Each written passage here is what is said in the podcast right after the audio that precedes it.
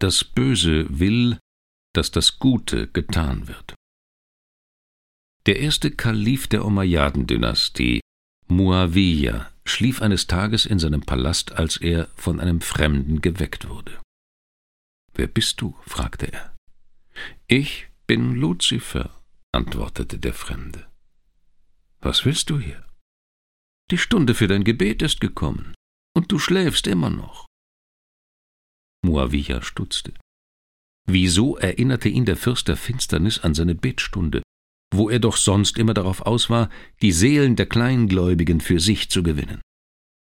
Luzifer erklärte es ihm.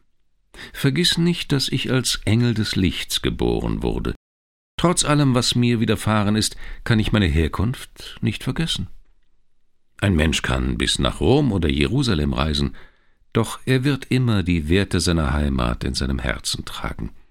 Genau das ist auch bei mir der Fall. Ich liebe noch immer meinen Schöpfer, der mich genährt hat, als ich jung war, und der mich gelehrt hat, Gutes zu tun. Ich habe mich nicht gegen ihn aufgelehnt, weil ich ihn nicht liebte. Ganz im Gegenteil. Ich liebte ihn so sehr, dass ich auf Adam eifersüchtig war. Damals wollte ich Gott herausfordern, und das hat mich ins Verderben gestürzt.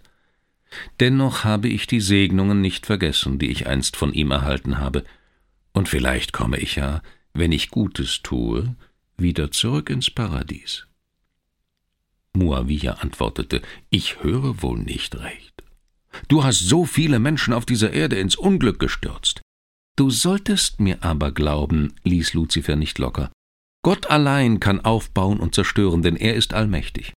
Er hat dem Menschen, als er ihn schuf, das Begehren, die Rache, das Mitgefühl und die Angst mitgegeben. Sie sind Teil seines Lebens. Darum darfst du nicht mir die Schuld an all dem Bösen um dich herum geben, denn ich bin nur der Spiegel des Bösen. Muawiyah, dem das alles nicht geheuer war, wandte sich verzweifelt an Gott und betete um Erleuchtung.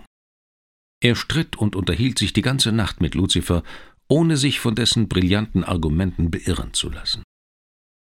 Als der neue Tag anbrach, gab Luzifer schließlich auf und erklärte, es stimmt, du hast recht. Als ich gestern Nachmittag kam, um dich zu wecken, damit du die Gebetsstunde nicht versäumst, wollte ich dich nicht dem göttlichen Licht nahebringen, Vielmehr wusste ich, dass du dich grämen würdest, wenn du deine Pflicht nicht erfüllst und in den nächsten Tagen doppelt so gläubig beten und für deine Pflichtvergessenheit um Vergebung bitten würdest. In Gottes Augen würde ein jedes dieser Gebete, die du mit Hingabe und Reue sprichst, so viel wert sein wie zweihundert aus Gewohnheit.